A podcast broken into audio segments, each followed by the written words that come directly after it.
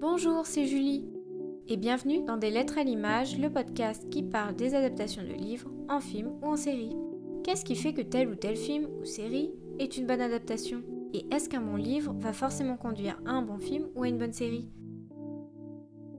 C'est ce qu'on va essayer de voir aujourd'hui avec le dernier film de la saga à succès Hunger Games, adapté des livres de Suzanne Collins. Le livre a été divisé en deux films, sortis respectivement en 2014 et en 2015. Ces films nous montrent Katniss Everdeen devenir le symbole de la rébellion et qui doit désormais mener la résistance contre le Capitole. Concernant le livre, je pense honnêtement que c'est le meilleur de la saga du point de vue de la caractérisation. Alors, même si tous les autres livres restent excellents pour nous montrer l'horreur psychologique, celui-là est clairement le meilleur. Il nous montre l'impact de la guerre et l'aspect politique derrière chaque action des deux camps, y compris dans le camp des rebelles, qui sont supposés être les gentils de l'histoire. Le livre traite de sujets sérieux, comme l'addiction à la morphine ou la dépression. La fin du livre n'est également pas une fin heureuse au sens classique du terme, ce qui, je trouve, rentre bien en lien avec le reste de la saga. Concernant le film, il a été divisé en deux parties. Bon, officiellement, c'est parce qu'il y avait tellement de choses à dire dans le livre que c'était absolument nécessaire de le diviser en deux films, mais je crois qu'on est tous d'accord pour dire que officieusement, c'est surtout pour se faire deux fois plus d'argent. En soi, le fait de séparer un livre en deux n'est pas forcément la pire idée, mais ça ne marche que s'il y a effectivement beaucoup de choses à dire. Mais le problème ici, c'est que la première partie du livre aborde l'état mental et la psychologie de Katniss, plus que de l'action à proprement parler. Du coup, la première partie du livre est assez lente par rapport aux autres livres. Alors, je ne dis pas que c'est mauvais en livre, mais quand on regarde le premier film et qu'on arrive à la fin, on est juste frustré de ne pas avoir la suite. Le deuxième film commence exactement là où le premier film s'était arrêté, comme si on venait juste de voir la scène précédente. Du coup, on a vraiment cette impression que le livre a été coupé en deux, et non que l'on a deux histoires un peu distinctes. Du coup, le film paraît vraiment très lent. Il ne se plonge pas vraiment dans la psychologie de Katniss. On a juste l'impression qu'elle a seulement peur pour Pita, mais c'est tout. On n'a pas l'aspect traumatisme qu'il y a derrière. Concernant le second film, il reste globalement correct, il y a juste quelques petits changements, mais ça reste assez similaire au livre. Alors maintenant, je vais rentrer plus en détail en parlant des deux films en même temps et en essayant de les étudier comme un seul film complet. Comme d'habitude, si vous n'avez pas vu les films ou lu le livre, n'écoutez pas ce qui va suivre au risque de vous faire spoiler. Déjà, au niveau de la propagande et de l'aspect télévisé, on s'en approche déjà beaucoup plus que dans les premiers films notamment grâce à l'équipe de tournage. On voit également ça avec Beatty qui explique qu'il a dû changer les paroles de la chanson que chante Katniss afin qu'elle donne plus d'espoir à la population. Mais on a quand même quelques oublis, comme par exemple lorsque Katniss fait un discours et se fait tirer dessus. Dans le livre, Haymitch lui parle dans son oreillette afin de lui dicter ce qu'elle doit dire. On voit bien que Katniss reste un élément essentiel de la rébellion, non comme leader, mais comme symbole. On a finalement toujours cette idée que tout est orchestré, que tout est fait pour manipuler la population, pour l'inciter à rejoindre la rébellion. De la même façon, le fait que Katniss ait été supposément enceinte dans le deuxième film et doit prétendre avoir perdu son bébé nous montre finalement que l'aspect télévisé n'est pas terminé, et que les Hunger Games n'étaient pas qu'un combat à la mort, mais aussi une manipulation du public. L'aspect psychologique est aussi mieux abordé que les autres films, avec notamment Johanna qui vient prendre sa dose de morphine dans la chambre d'hôpital de Katniss, ou bien Finnick qui raconte le prix qu'il a dû payer après être devenu vainqueur des jeux. Mais il manque quand même certaines scènes, notamment la scène où Katniss et Johanna s'entraînent toutes les deux pour pouvoir partir au combat. On apprend que Johanna n'a pas réussi à passer les tests et a dû repartir à l'hôpital et que Katniss elle-même n'est pas dans un état psychologique qui lui permettrait de combattre.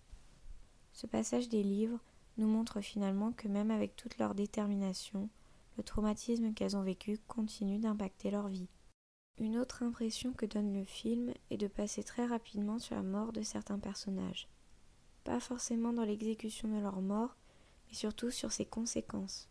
Ainsi, la mort de Finnick paraît très rapide et elle n'est pas réellement mentionnée après C'est la même chose pour la mort de Prime, qui est quand même un personnage de grande importance pour Katniss.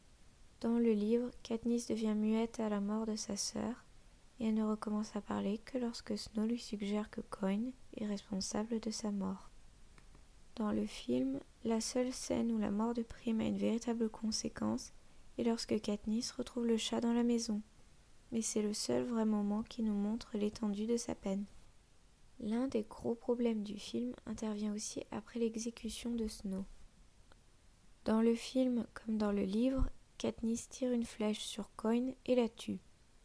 Ensuite, dans le film, elle est conduite dans une pièce où elle attend son sort jusqu'à ce que Mitch vienne enfin la chercher et lui dire qu'elle est libre. Sauf que dans le livre, on a une autre version qui nous montre vraiment l'état d'esprit de Katniss à la mort de sa sœur.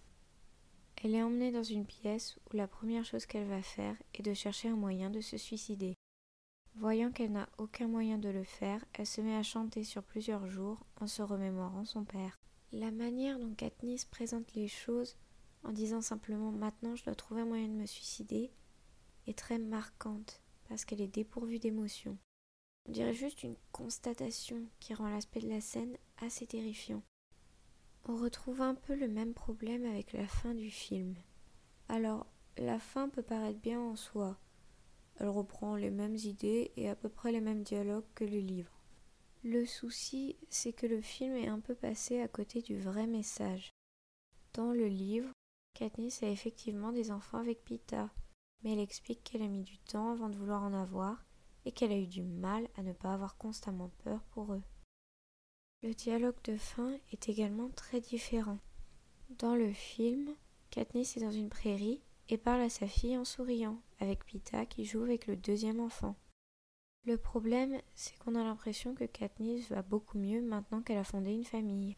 Dans le livre, on voit que Katniss a été brisée par les jeux.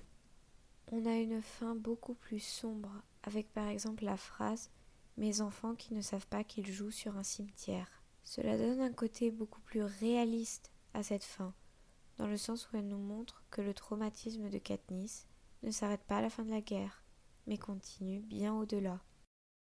Dans le film, cela paraît donc beaucoup moins sombre mais je trouve que ça ne colle pas vraiment avec l'ambiance du reste de la saga. Un des autres problèmes dont on a déjà parlé pour les autres films, c'est le manque de profondeur des autres personnages principaux. Par exemple, dans le film, Prime va voir Pita à l'hôpital pour tenter de le faire revenir à lui. Dans le livre, il s'agit d'une de ses anciennes camarades, appelée Deli, qui lui rend visite. C'est évidemment plus intéressant de faire venir Prime dans le film puisque c'est un personnage que l'on connaît. Le souci, c'est que les films ne nous ont jamais montré les deux personnages être proches. En fait, on a surtout un manque de développement des autres personnages. On ne les voit que par rapport à Katniss. Le seul personnage que je trouve assez bien adapté, c'est celui de Coin. Le film évite de tomber dans le cliché de la méchante et on voit ses intentions surtout par ses actions plus que par les dialogues. Mais les autres personnages sont surtout vus à travers Katniss, et ça c'est un peu dommage. Voilà, pour résumer, je dirais que malgré les points négatifs que j'ai soulevés, les deux derniers films sont quand même loin d'être mauvais.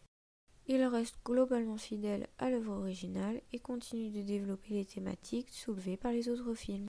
Le seul problème, c'est surtout que la première partie est assez lente et déconnectée de la deuxième partie qui, elle, a une fin qui paraît un peu décevante par rapport au livre.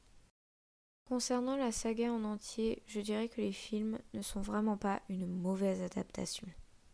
Ils respectent l'œuvre originale dans son ensemble et sur ce qu'elle a voulu dire.